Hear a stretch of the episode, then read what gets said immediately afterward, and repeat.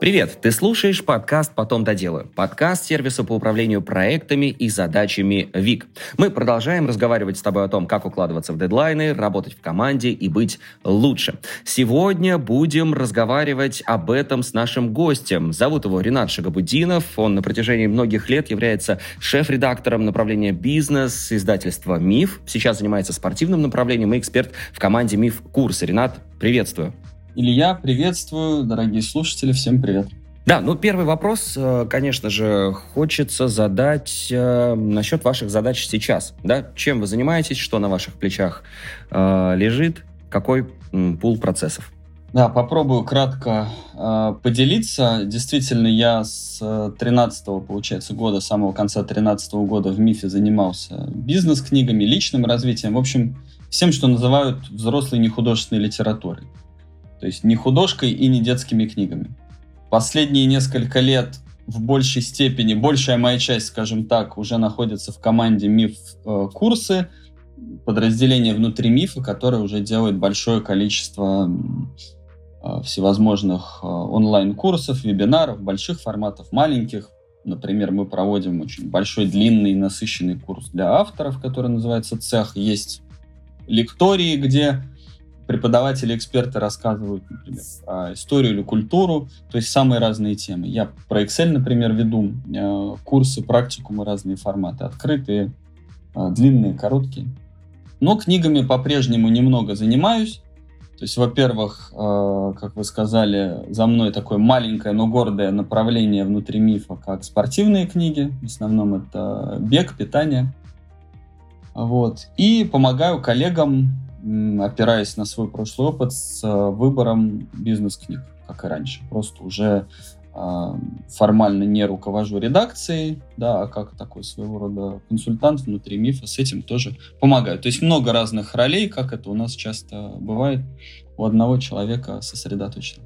А как вообще оказались э, в мифе? Какая ваша история? Ну, это было не очевидно в том числе и для мифа. Я помню, на собеседовании будущие коллеги, будущие руководители удивлялись, что я пришел в эту сферу, потому что, ну, все-таки мне кажется, что большинство сотрудников издательства, особенно кто занимается редактурой, выбором книг, я имею в виду не маркетингом, например, да, а такими более специфическими для отрасли вещами, они все-таки, как правило, с профильным образованием приходят, да, или уже в этой сфере поработали, а я вообще работал аналитиком, наверное, так у меня называлась должность, в общем, в отделах, в экономических отделах, в отделах бюджетирования нескольких крупных компаний поработал, еще будучи студентом и после, то есть совсем другая вроде бы сфера, но как-то так сложилось, что еще студентом начал читать много нехудожественной литературы, что-то по работе, по маркетингу, по экономике, что-то такое общее, развивающее, как, ну, я не знаю, там, книги Талеба или фрикономика, да, что-то, что вроде там будущему маркетологу или экономисту полезно, но не строго по профилю, не учебники. Как раз в те годы, там, конец нулевых, начало десятых, да, был такой первый бум, мне кажется, один из бумов э, нонфикшн в России. Начали выходить вот эти западные интересные книги. И миф тоже только-только начинался и был довольно э, публичным как компания, потому что отцы-основатели, собственно, которые зашифрованы в названии, да, они вели довольно открыто блоги, соцсети. Это была полностью удаленная компания. Мы до сих пор такие, но тогда это было не так тривиально, да, за много-много лет до пандемии и э, вообще удаленки, когда это казалось, ну, пока еще экзотикой даже для всего мира и, и вообще нарушали они а, многие правила, будучи маленькой компанией, интересные книги издавали и, конечно, заинтересовали. Я несколько раз пытался попасть, несколько раз неудачно, то есть один раз не прошел, там последний этап отбора. Да, какой-то жесткий отбор у них там, да? То есть, ну, у вас уже, да. А, уже у нас, да. Ну, тогда, да. да и сейчас, я думаю, что да. Тут и специфика удаленки, особенно тогда, то есть многие еще и помимо сложного отбора, я помню, что на мою должность я приходил ассистентом, то есть не на какую-то руководящую позицию, 500 а или 1000 человек, что ли, было желающих. Вот, и как раз в финале, когда осталось вроде два кандидата, мне и говорили, э, коллеги будущие, что как раз э, второй кандидат, он или она, уже не помню, но с профильным образованием и сфера. Но вот, видимо, интерес, желание, мотивация, да, они э, здесь сыграли свою роль, все удалось. Вот, то есть отбор был, да, достаточно строгим, и многие еще не выдерживали испытательного срока. Не то, чтобы там были какие-то трудности или тяжелые испытания, или слишком много задач. Просто удаленка, она не всем подходит. Сейчас понятно, что больше людей вынуждены, да, начиная с 2020 года, к этому пришли и как-то адаптировались, хотя мы тоже помним, какой шок был в 2020 году. Мы сами проводили бесплатно открытые для всех желающих вебинары, где просто делились опытом Потому что понимали, что ну, для людей это шок, необходимость работать из дома, где семья нет, рабочего места, да, и так далее. Все отвлекает. И многие просто не выдерживают, потому что ты работал в офисе, ты мог, во-первых, подойти всегда к соседнему столу, спросить что-то, э, а тут ты довольно самостоятелен, тебе приходится много копать самому, прежде чем спросить по каждому поводу, не побегаешь. Э, тут над тобой никто не стоит, над душой, что называется, да, ты должен, у тебя есть задачи, ты должен их сделать, никто не будет там каждый промежуточный шаг контролировать. Не, не у всех, не всем подходит, да, не у всех получалось сразу. И вот э, в итоге вы оказались э, в данном издательстве. Оправдались ли ваши ожидания? Ну, раз уже почти 10 лет, да, получается, то, э, конечно, да. Э, ну, во-первых, я как раз, видимо, оказался тем, кому удаленка подходит. Вот. Во-вторых, благодаря тому, что эти 10 лет — это период весьма бурного роста компании, больших изменений, это было интересно, то есть это не 10 лет одних и тех же задач. Да, и моя роль менялась, и направления менялись, то есть мир же начинался с бизнеса, а сейчас это самые разные книги. Вот. Сейчас добавились курсы, что позволяет уже в другом формате выступать, где-то делиться опытом. Э, поэтому никогда не бывает скучно. И, опять же, формат работы мне подошел. Так что, конечно, полностью оправдались. Я вот э, рад, что столько лет остаюсь в МИФе. То есть, ну, э, да, плюсы работы в этой сфере мы, в принципе, уже успели сформировать. Есть ли какие-то минусы в работе в издательстве? Ну и вообще, в принципе, вот именно в этой сфере наверное, как в любой отрасли, которая завязана на интересах, на любви, как не это будет высокопарно, да, в издательствах работают люди, зачастую, которые делают это скорее по любви, да, это не самый э, там маржинальный, прибыльный бизнес, да, это не, не знаю, ни нефть, ни консалтинг, ни что-то еще, где могут быть огромные доходы.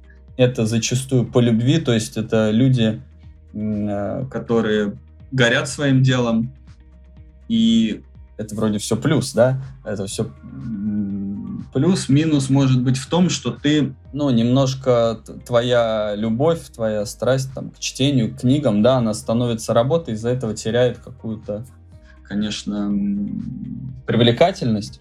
То есть то, что ты очень любил, любишь, оно может стать рутиной, к сожалению. Вот это, наверное, такой небольшой э, минус. Вот. А ну, в целом я вижу больше плюсов, потому что здесь, повторюсь, не бывает э, скучно, да, очень много разных тем, ты во все это погружаешься, ну, в зависимости от роли в той или иной, с той или иной степенью глубины, конечно, да, одно дело, если, например, редактор, ты в книгу погружаешься, если шеф-редактор, то ты как бы целым портфелем управляешь, в каждую книгу меньше можешь залезть, но все равно ты работаешь с самыми разными темами или сюжетами, если это художка, и, в общем, за счет этого, хотя продукт один и тот же, но внутри продукта, да, может быть, такое разное интересное содержание, что не соскучишься. Вот, кстати, продолжая эту тему, хочется м, понять, вот редакторские обязанности, что в них э, входит и на каком этапе редактор подключается, да, вот каким образом э, он включен в, в работу, и помните ли вы свою первую редакторскую работу? Ну, у меня-то как таковой редакторской работы на самом деле не было. Была сразу ну, сначала частично функционал шеф-редактора, можно его называть там главредом или руководителем редакции. Да, это не совсем тот редактор, который текст э, держит, да, на кончиках пальцев. Вот, давайте как раз обсудим, что бывают разные э, редакторы, да, разные люди и профессии, которые обозначаются, объединены одним этим словом, но это на самом деле очень разное. То есть как раз шеф-редактор, за границей это могут называть издателем просто, э, руководитель редакции, там, главный редактор, тот, кто отвечает за наполнение портфеля или, попросту говоря, за выбор тех книг, которые будут изданы. Да, как раз тот, кто отвечает за то, чтобы ну, книги соответствовали по качеству, по темам общей политики издательства, были интересны читателям, востребованы, естественно, так как издательство это не благотворительная организация, что все это приносило деньги, да, то есть имело еще и рыночный потенциал. Вот, это издатель, шефред или как еще угодно, повторюсь, названий может быть много. Это как раз то, чем я занимался, ну и продолжаю отчасти, да, по отдельным направлениям, как вот спортивным. Есть редактор внутри издательства, это человек, который в штате. Его тоже могут называть по-разному ответственный редактор или выпускающий. И можно здесь провести аналогию с, если шеф-ред это управляющий портфелем, можно еще так сказать, да, то, то это менеджер проекта. То есть это человек, который уже, конечно, глубоко погружен в текст, но он занимается не только и не столько редактурой литературной, сколько тем, чтобы найти всех специалистов, которые над книгой будут работать. Как раз литературного редактора, который часто за пределами издательства, на самом деле, да, как внештатник работает иногда. Ну, бывает, естественно, и в штате. Тот, кто вот непосредственно работает над текстом, корректора, кто будет э, отслеживать опечатки, да, ошибки, э, дизайнера обложки, всех-всех-всех, кто верстальщика, всех, кто будет работать над этим сложным э, проектом. Этот человек, конечно, глубже погружен в книгу, уже работает с ее структурой, с автором непосредственно, если это российский автор, а не переводная книга, с переводчиком, если это переводная книга и так далее. Вот. Ну и, соответственно, литературный редактор, да, один из тех людей, кто работает над книгой, кто непосредственно занимается редактурой текста. Вот так получается, что редакторов много, да, и они разные, у них на самом деле разный уровень погружения, разные задачи.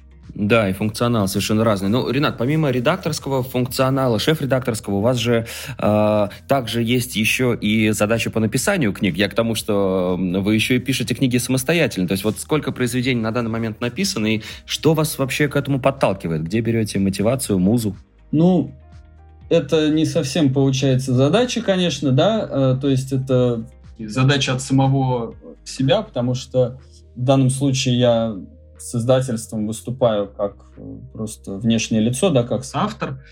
На самом деле, в принципе, такой э, задумки, цели у меня изначально не было, но когда-то, уже лет семь, наверное, назад Игорь Ман мне предложил стать его соавтором, вот, мы с ним общались по разным проектам и внутри мифа, и за пределами мифа, потому что у Игоря человек-оркестр, да, у него много всего. И вот он писал книгу «Лайфхак на каждый день» с автором, и потом писал его продолжение, такое более деловое. Предложил мне, давай вот ты тысячи книг про, по темам разного рода э, деловым и по личному развитию просмотрел, прочитал, э, собери самое интересное, да, вместе напишем вот такой сборник лайфхаков, советов. Опросим наших там, коллег, партнеров, слушателей, э, друзей в деловом мире, да, они поделятся своими советами. Получилась книга э, «Бизнес-хак», то есть это как лайфхак, только в бизнесе на каждый день. Вот. Потом, ну, было еще несколько книг в соавторстве, вот про Google Drive. Мы написали про Google Диск с коллегой эм, с Ольгой Королевой, это дизайнер мифа. У нас и курс соответствующий был, просто там со справкой в этом деле очень плохо и скудно, а пользователей много, мы решили такое руководство тоже сделать. Вот. И ну, я бы сказал, что это, как и перевод книг, я еще несколько переводил, это тоже не основная работа и не часть работы в МИФе, и не способ там заработать, просто несколько, буквально, я не помню, две или три, три, по-моему, я переводил, просто попробовать. И научным редактором выступал по нескольким книгам. Мне это было все полезно как опыт э, залезть в разные роли, да, надеть разные шапочки участников этого э, процесса, прочувствовать, каково это, сколько это занимает времени, какие там могут быть подводные камни э, и так далее. Вот это было полезно. Я имею в виду и в написании, и в переводе. Э, ты ну, как-то совсем по-другому тогда общаешься с э, там, потенциальным или действующим научным редактором, или переводчиком, или ответственным редактором. э, у тебя в компании, да, когда понимаешь, э, вот как все это проходит, ну, более детально, когда сам попробовал. Вот. Ну, плюс я говорил, что у нас есть курс для авторов, да, он называется «Цех». Сейчас идет третий поток, мы там даже каждый поток проводим конкурс, и у людей книги выходят в МИФе, кто выигрывает. Вот, у, у некоторых выпускников там в других издательствах книги уже э, вышли. И тоже мне полезно, я там веду урок про организацию работы, организацию писательского труда. И, естественно, мне тоже этот опыт написания был э, полезен с тем, чтобы а... делиться с авторами. Ну, вообще, это же особый настрой для того, чтобы сесть и не, не то чтобы написать, хотя бы начать писать книгу. Вот многие, и в том числе уверены наши слушатели, э, у них вроде как бы есть что сказать этому миру, да, вот в такой вот форме, но вот что-то не дает им начать. Вот как у вас это получилось? Э, вот, э, каким образом вы вот подходите к написанию какого-либо произведения? Есть ли, может быть, ритуал какой-то для этого? Ну, действительно, это проблема на самом деле, интересная мысль, что очень многим есть что сказать э, миру. Вот. И если посмотреть на тот же э, западный в широком смысле мир, книжный, то там практически любой эксперт, специалист, успешный в своем деле, ну, практически считает своим долгом написать какую-то популярную книгу да, для широкой аудитории, поделиться. Неважно, ты там спортивный врач или руководитель компании или подразделения, э, или просто врач или специалист в любой сфере, космонавт, не знаю, да, космонавты пишут книги. У нас тоже, но меньше, э, увы. Вот, то есть у нас пока, возможно, возможно, я не уверен, что это так, но одна из мыслей, что ну, книга кажется чем-то таким практически священным, академическим, что это обязательно монография, учебник. А, но это, конечно, меняется постепенно, да, все больше людей делятся своим опытом, пишут популярные книги. Но я думаю, что у нас еще в нашей стране потенциал до конца э, не раскрыт, потенциал э, многих-многих э, людей, у которых богатый опыт, экспертиза в своей теме, и которые могли бы это излить. Вот. И э, здесь может быть такое опасение, что ты самозванец, да, что пока не нужно делиться. Здесь я обычно показываю будущим авторам, когда мы как раз э, перед ними выступаем, делимся с, ним, с ними опытом на наших вебинарах в МИФе. Я им показываю картинку из книги Адама Гранта, где э, такая так называемая гора глупости когда ты чуть-чуть узнал по своей теме, ну, чуть-чуть больше среднего, да, ты погрузился в какую-то тему, пока это твое хобби, может быть, или ты просто несколько лет поработал, тебе очень хочется, у тебя растет, график растет, это по вертикальной оси, желание делиться, а, делиться знаниями, опытом, ты начинаешь рассказывать. Ты узнаешь больше, больше, больше, да, и постепенно желание делиться снижается. Ты так впадаешь в такую ямку и понимаешь, сколько же я еще всего не знаю. Оказывается, в этой теме есть настоящие эксперты. Оказывается, по каждому нюансу столько книг уже написано. Ты начинаешь погружаться и оглядываешься на эту, эту небольшую горку, когда у тебя выросло желание рассказывать, делиться, выступать, писать, и думаешь, ё-моё, как я мог вообще, я так мало знал, а я куда-то лез, да, кому-то что-то рассказывал.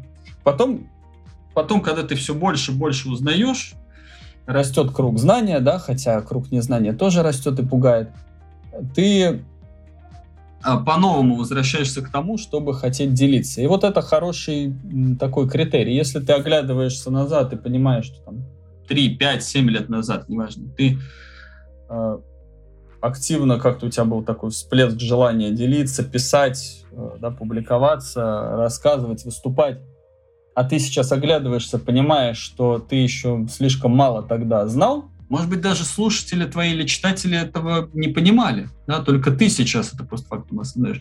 Значит, ты уже вот этот первый бугорок э, прошел, да, то, что Грант на- назвал э, гора глупости, хотя это не глупость, конечно, но, может быть, гора самонадеянности, не знаю.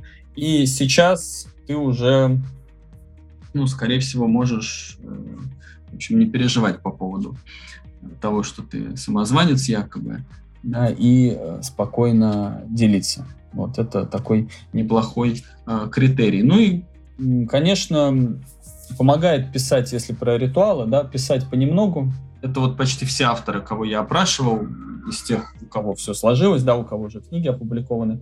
Писать понемногу, телеграм-канал завести или еще какую-нибудь площадку, какую вам больше хочется. И писать понемногу, часто.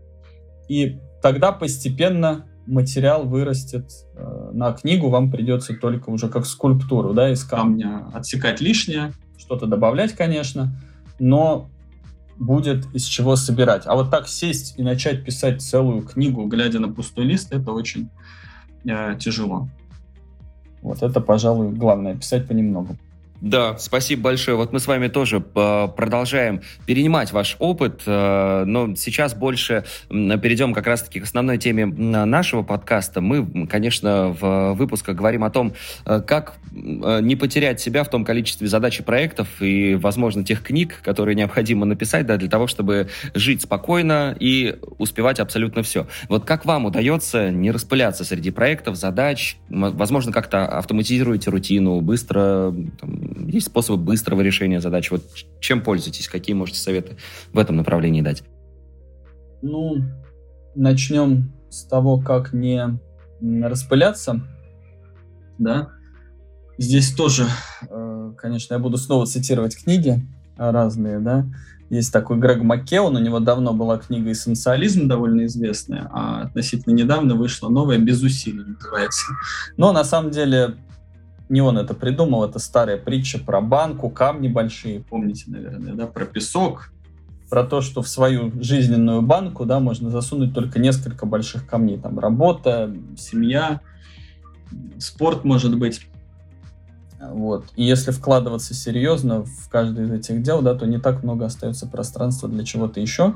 Ну и главное, собственно, занять этими большими камнями свою жизнь, да, только потом уже какой-то мелкий песочек досыпать сверху. И вот он э, говорит, что, ну, как ни печально, может быть, как ни банально, но у всех э, эта банка, да, свои жизненные ресурсы, сколько вы можете вести проектов, дел, оно, ну, оно ограничено. У кого-то больше, у кого-то меньше, но мы все разные, да, по одаренности, там, по склонностям, по интересам, по всему. По, там, уровню энергичности, не знаю, да, бодрости духа. Это нормально и естественно, что мы все разные, у всех свои ограничения, но в любом случае они есть у всех. То есть, если бесконечно наваливать, наваливать новые новые проекты, то будет э, плохо. Да? Банка треснет, ничего не получится ни с чем. Поэтому, конечно, главное, собственно, чтобы их не было слишком много. Вот. Я пришел в последние годы к э, довольно простому решению. Я не люблю сложных инструментов или приложений, лично я. У меня Google Keep, ну это банальная система хранения заметок, да, в рамках Google диска и всех этих облачных сервисов Google. Там можно закреплять заметки. То есть там можно просто писать э, там будущие посты, наблюдения, статьи, они у тебя сохраняются, можно искать. А можно закрепить на верхнем экране несколько. И вот у меня в браузере закреплена вкладка с календарем и с Google Keep. И в этой системе хранения заметок есть тоже закрепленная заметка, где просто список э, текущих проектов. Это там штук 6. То, что вот сейчас важно по работе, по своим э, проектам, там в пределах года э, сделать, реализовать. И я стараюсь следить, чтобы их не было слишком много. Вот. То есть ну, 5, 6, 7, не знаю, мне кажется, что это такой нормальный э, предел. Вот. Это помогает, с одной стороны, в мелочах сфокусироваться, то есть когда ты в начале рабочего дня или вечером, подводя итоги предыдущего, открываешь браузеры, вот свои заметки, свои задачи на день, и ты видишь вот этот список проектов, ты с ним сверяешься. А делаю ли я что-то, что в этом ключе, в этом направлении, да, в направлении вот этих больших моих камней, больших задач, или я распыляюсь, да, как вы правильно сказали, на что-то не отвечающее этим задачам. Все, в принципе, этого достаточно, да, для того, чтобы иметь все перед глазами и, основываясь на этом, принимать быстрое решение по тем или иным проектам. Ну, это это, мне кажется, большим подспорьем. Да, это может быть в разном формате. Вот, э, может быть, так, э, кто представитель старой школы, что называется, да, у Глеба Архангельского в книжке Time Drive было, была идея стратегической картонки. То есть ты на бумаге печатаешь свои главные цели, и ты просто с этим сверяешься. На самом деле, ну, это действительно помогает э, понимать, что эти повседневные задачи, когда ты внутри одного рабочего дня, да, двигаешься ли ты туда, куда ты стратегически хочешь или нет. Вот еще же одна проблема, она связана как раз э, с нашей современностью. Я думаю, многие наши слушатели, опять же, в том числе, замечают, что вот скорость изменений в мире, она явно на нас очень сильно влияет. Вот как э, оставаться в этом потоке и жить, а не выживать, да, просто вот отбиваясь от тех задач, которые с той или иной области постоянно на нас прилетают. Может, в этом плане тоже посоветуйте нам что-то? Ну да, про скорость на самом деле это же не новинка. То есть в 70-м, по-моему, году Тофлер написал «Шок будущего», и он там писал, что к началу 21 века, я люблю приводить эту цитату, но сейчас точности не скажу, но э, к началу 21 века, как он прогнозировал через 30 лет, в принципе, оказался прав, да, получается, люди будут, э, ну, люди войдут в конфликт с э, реальностью, в которой слишком велика скорость изменений что мы, в принципе, не, ну, как-то не приспособлены, что ли, да, не эволюционировали, не рождены для такой скорости. Он это в 70-м, конечно, предвидел, что даже удивительно. И, в принципе, думаю, что оказался прав по поводу начала 21 века. Но что говорить сейчас, когда все еще больше ускоряется. И мы издавали книжку «Будущее быстрее, чем вы думаете». Там авторы говорят о том, что э, не просто измени... ну, не просто высока скорость изменений, она все время возрастает, потому что это такой эффект, они называют это конвергенцией, когда не, несколько технологий, они влияют друг на друга, взаимно друг друга ускоряют. Возникают эффекты второго, третьего порядка. Ну, условно, если по-простому люди живут все дольше благодаря технологиям, медицине и так далее. Да, все меньше ручного труда. Какой эффект от этого такого второго порядка неочевидный? Что все больше людей, которые могут заниматься наукой, исследованиями, хобби, открывать что-то новое.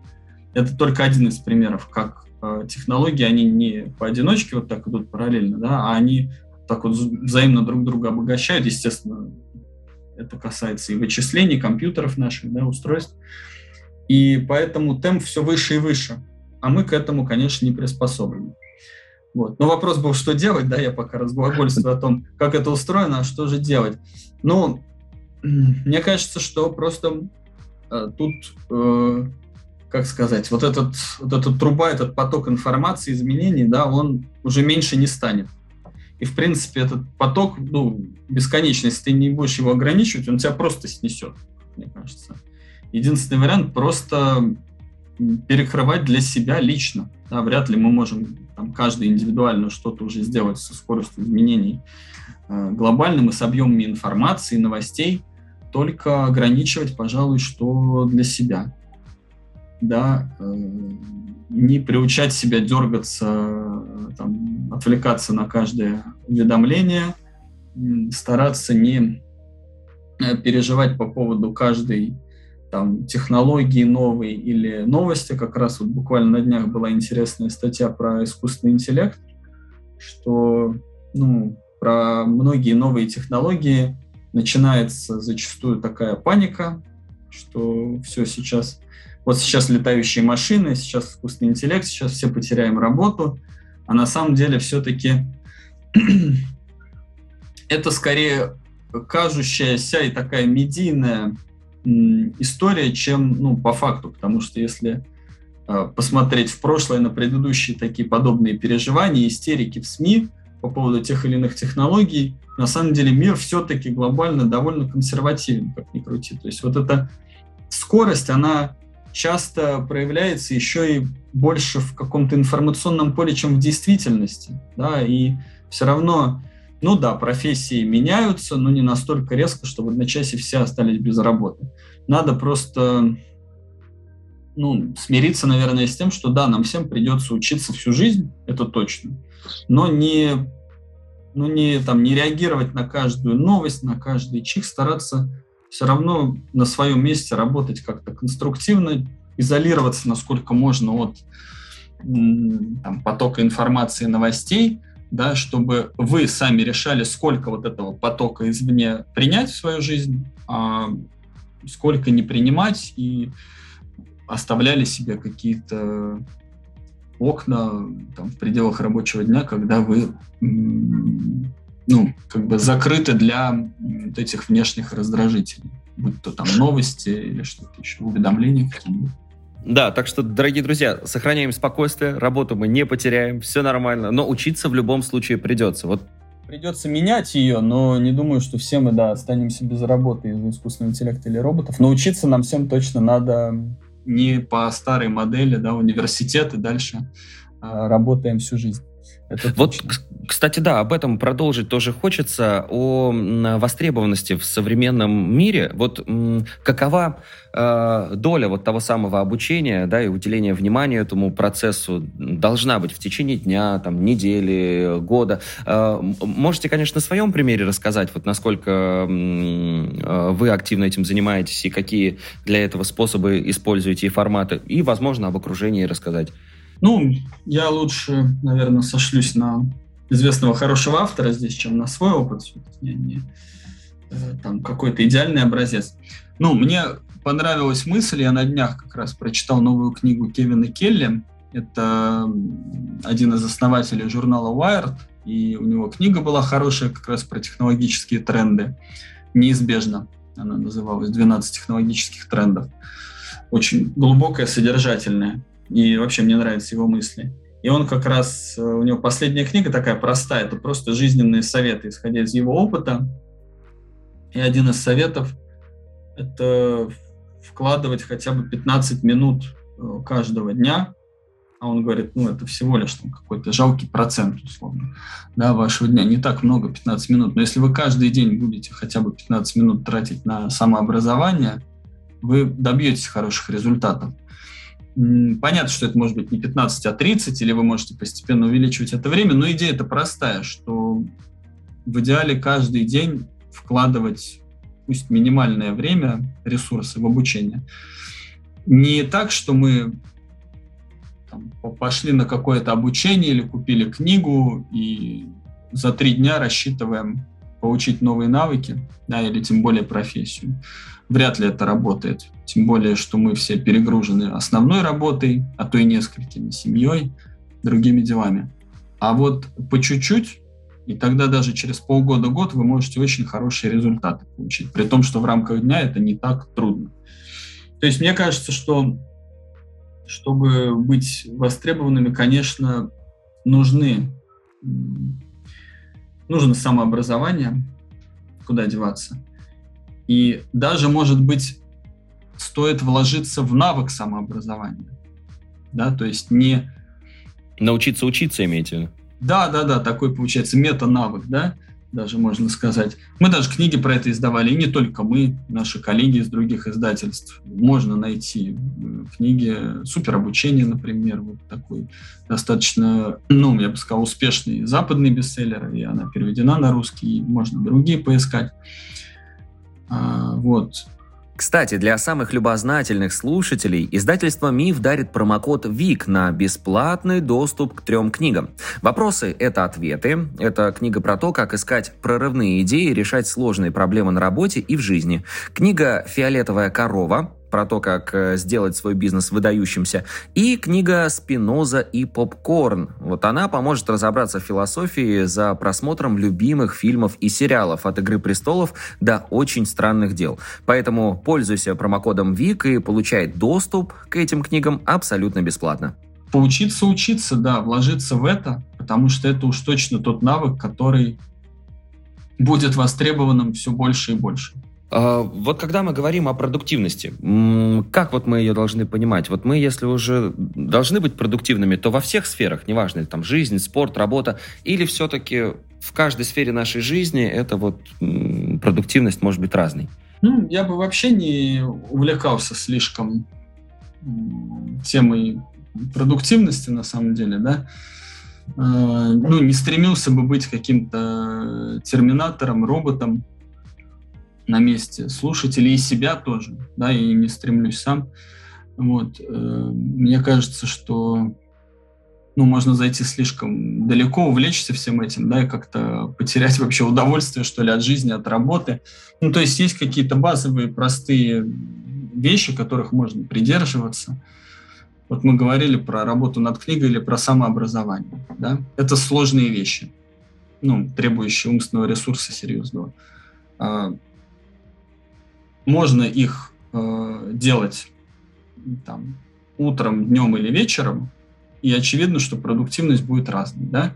То есть сложные задачи, ну, у большинства людей лучше идут утром, когда голова свежая. Ну, мы все разные, поэтому у кого-то в конкретном случае может быть и вечер, понятное дело, или даже ночью.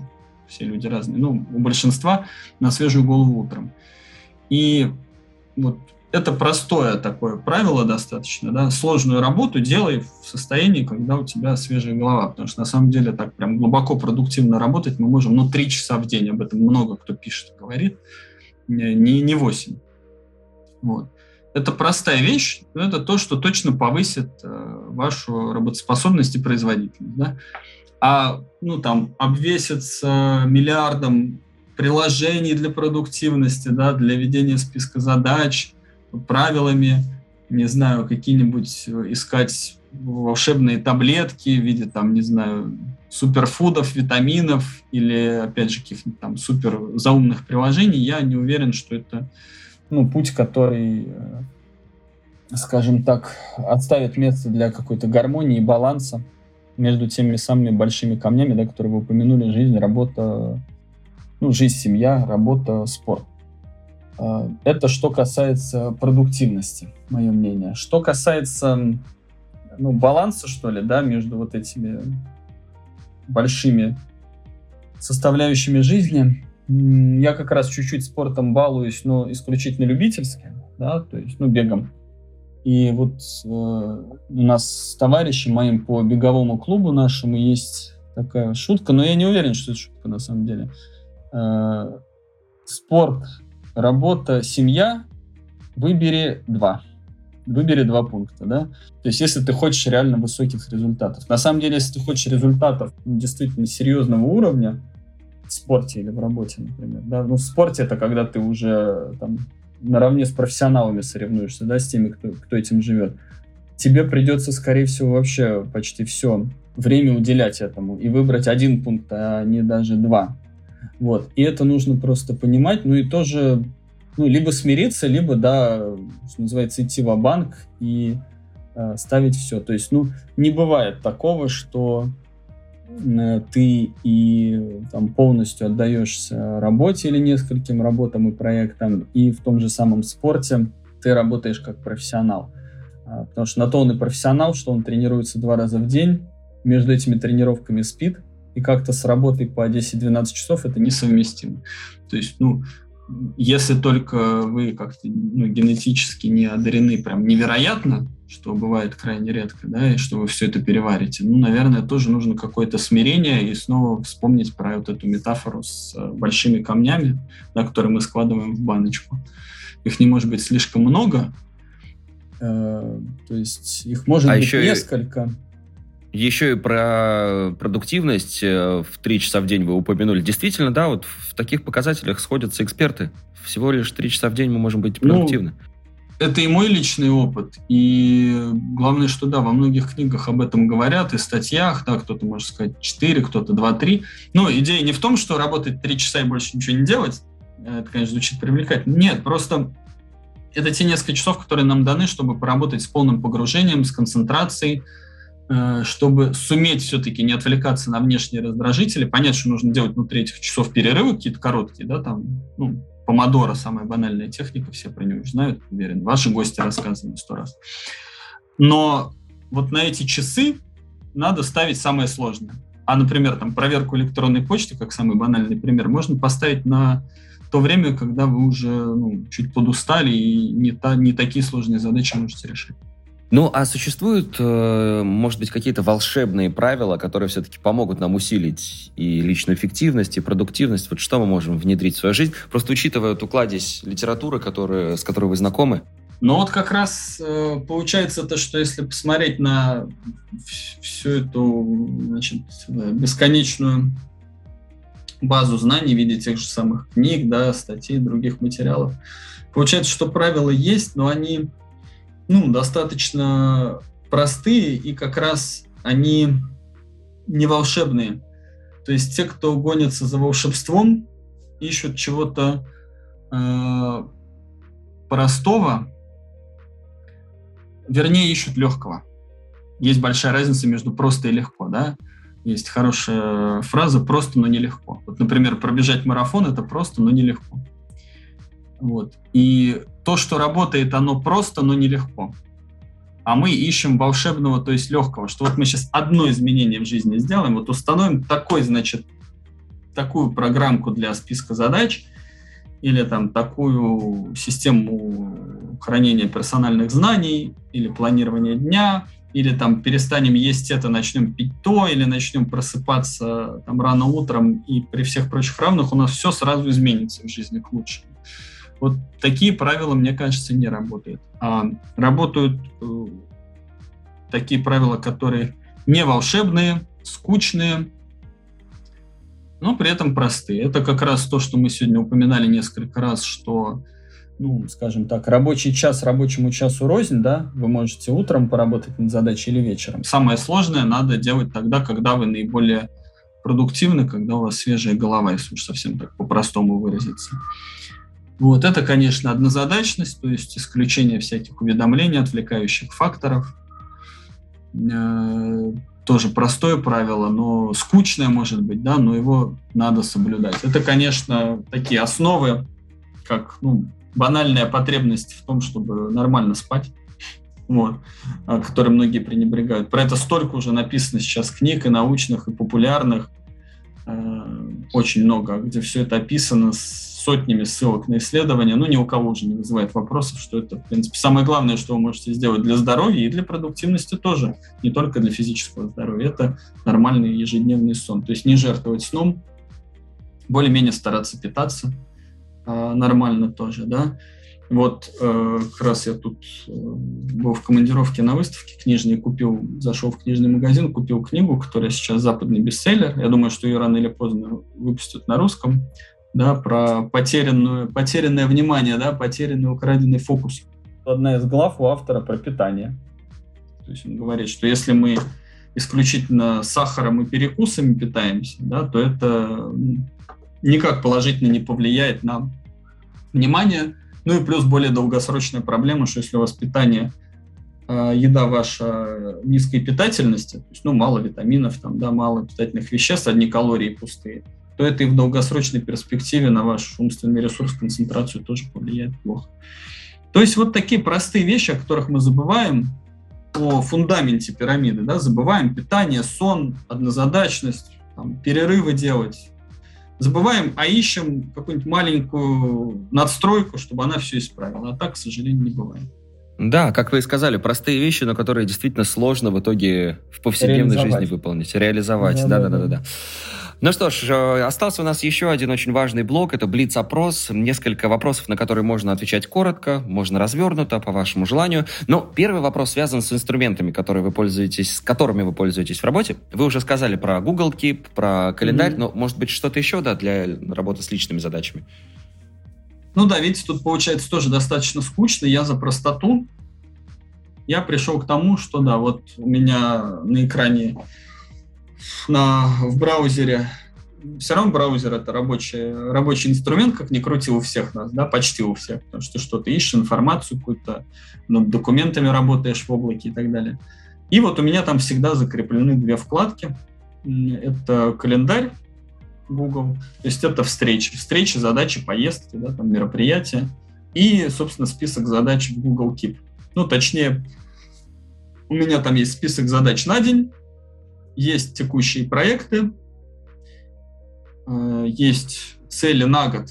Это чуть отличается от текущих проектов. То есть, условно, если ну, там текущий проект это нам, например, научиться чему-то или создать какой-то новый курс, например, или дописать книгу.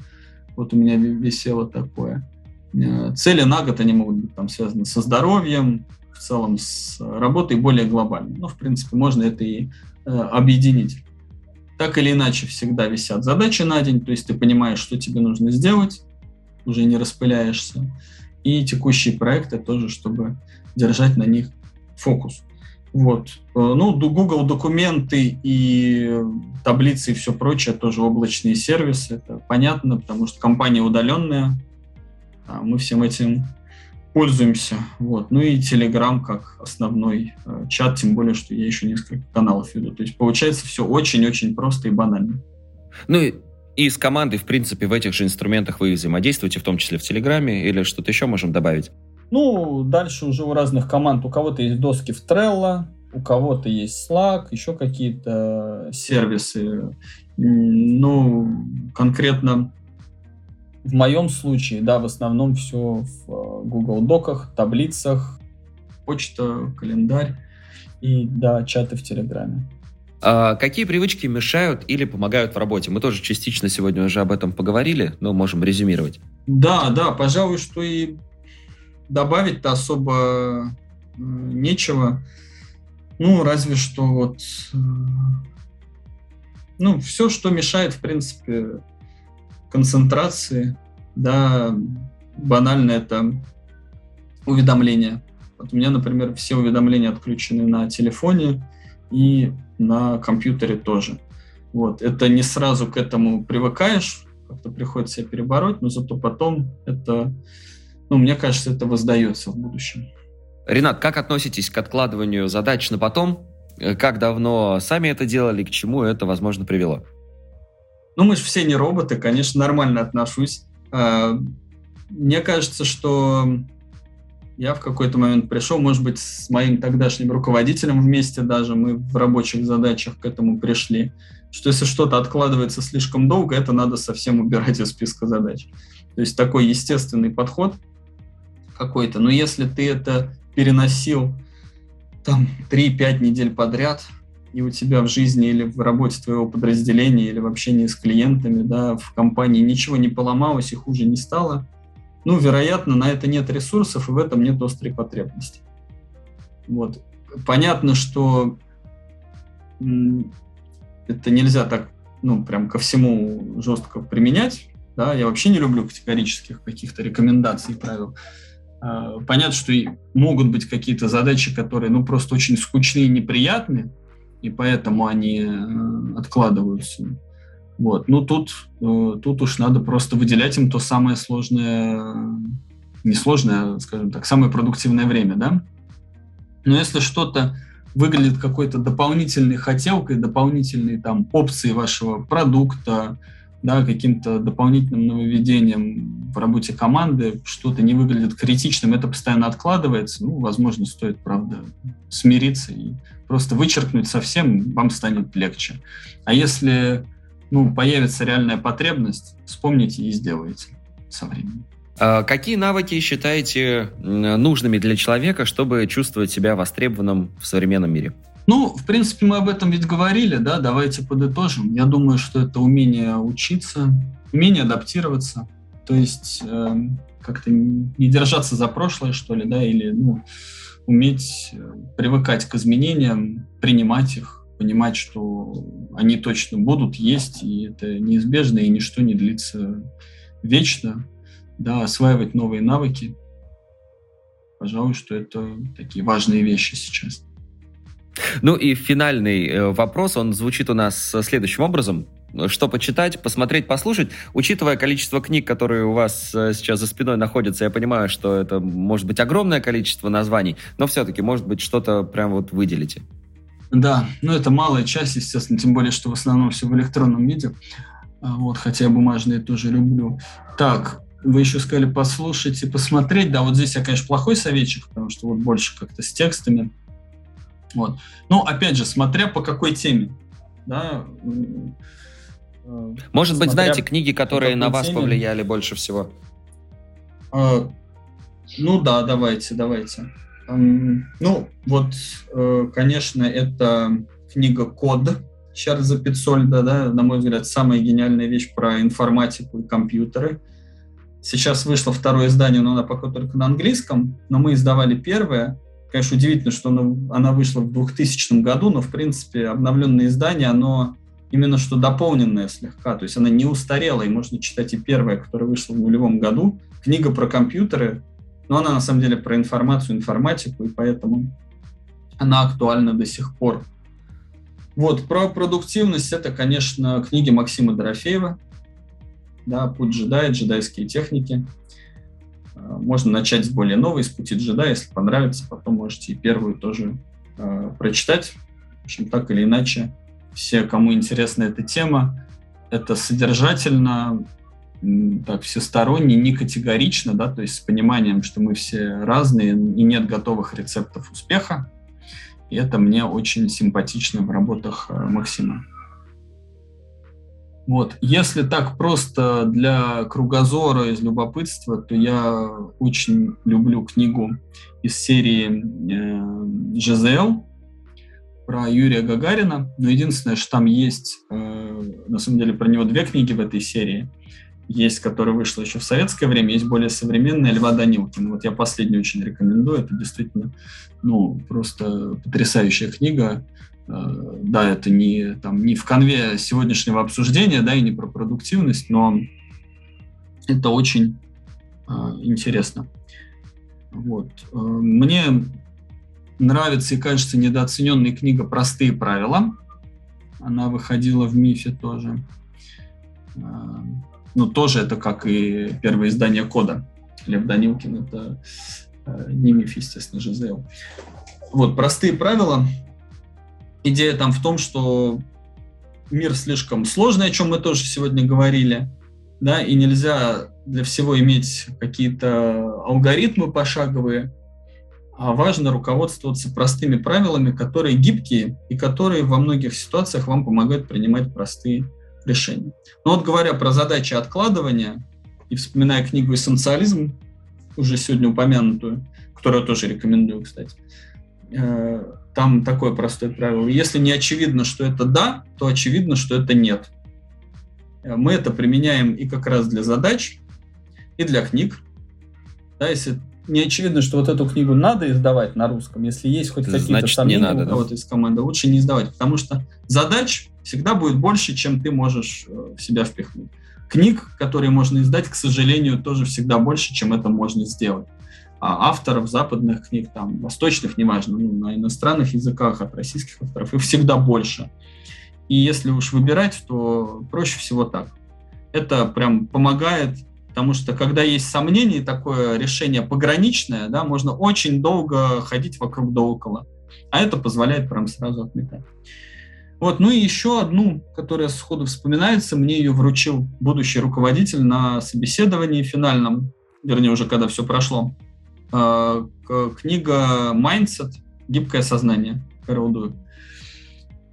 Вот э, по итогам многолетней работы с книгами по личному развитию, по психологии, я понял, что ну, нет никакой другой книги, на которую бы так часто ссылались. Даже вот сейчас на выставке э, книжной в апреле мы ездили с коллегой на ежегодную выставку в Лондон, и там э, интересная книга была про психологическое здоровье для музыкальных групп мы не рассматривали к изданию, просто как пример того, что почти на любую тему есть книги. Вот я ее открыл, любопытство ради, и вижу ссылка на исследование Кэрол Дуй про гибкое сознание. То есть, ну, почти в любой книге, повторюсь, на нее ссылаются. То есть это такой первоисточник. Э, и, ну, идея там тоже, конечно, в двух словах не расскажешь, но про то, что мы можем меняться и мы можем научиться почти всему. Вопрос в том, ну, верим ли мы сами в это, подходим ли мы к своей жизни, да, к своему, к своей работе, к своему самообразованию соответствующим настроем. Это касается и детей, кстати, то есть это и для родителей очень важная книга, не только для специалистов. Вот как раз мне она тоже очень помогла, потому что, если вспоминать начало разговора, я пришел совсем из другой сферы в книге, э, да, без соответствующего опыта, с большим желанием и интересом, но этого недостаточно. Мне пришлось много учиться и перестраиваться. И вот эта книга может помочь поверить, что вы в любом практически возрасте можете научиться новому, поменять профессию даже, может быть.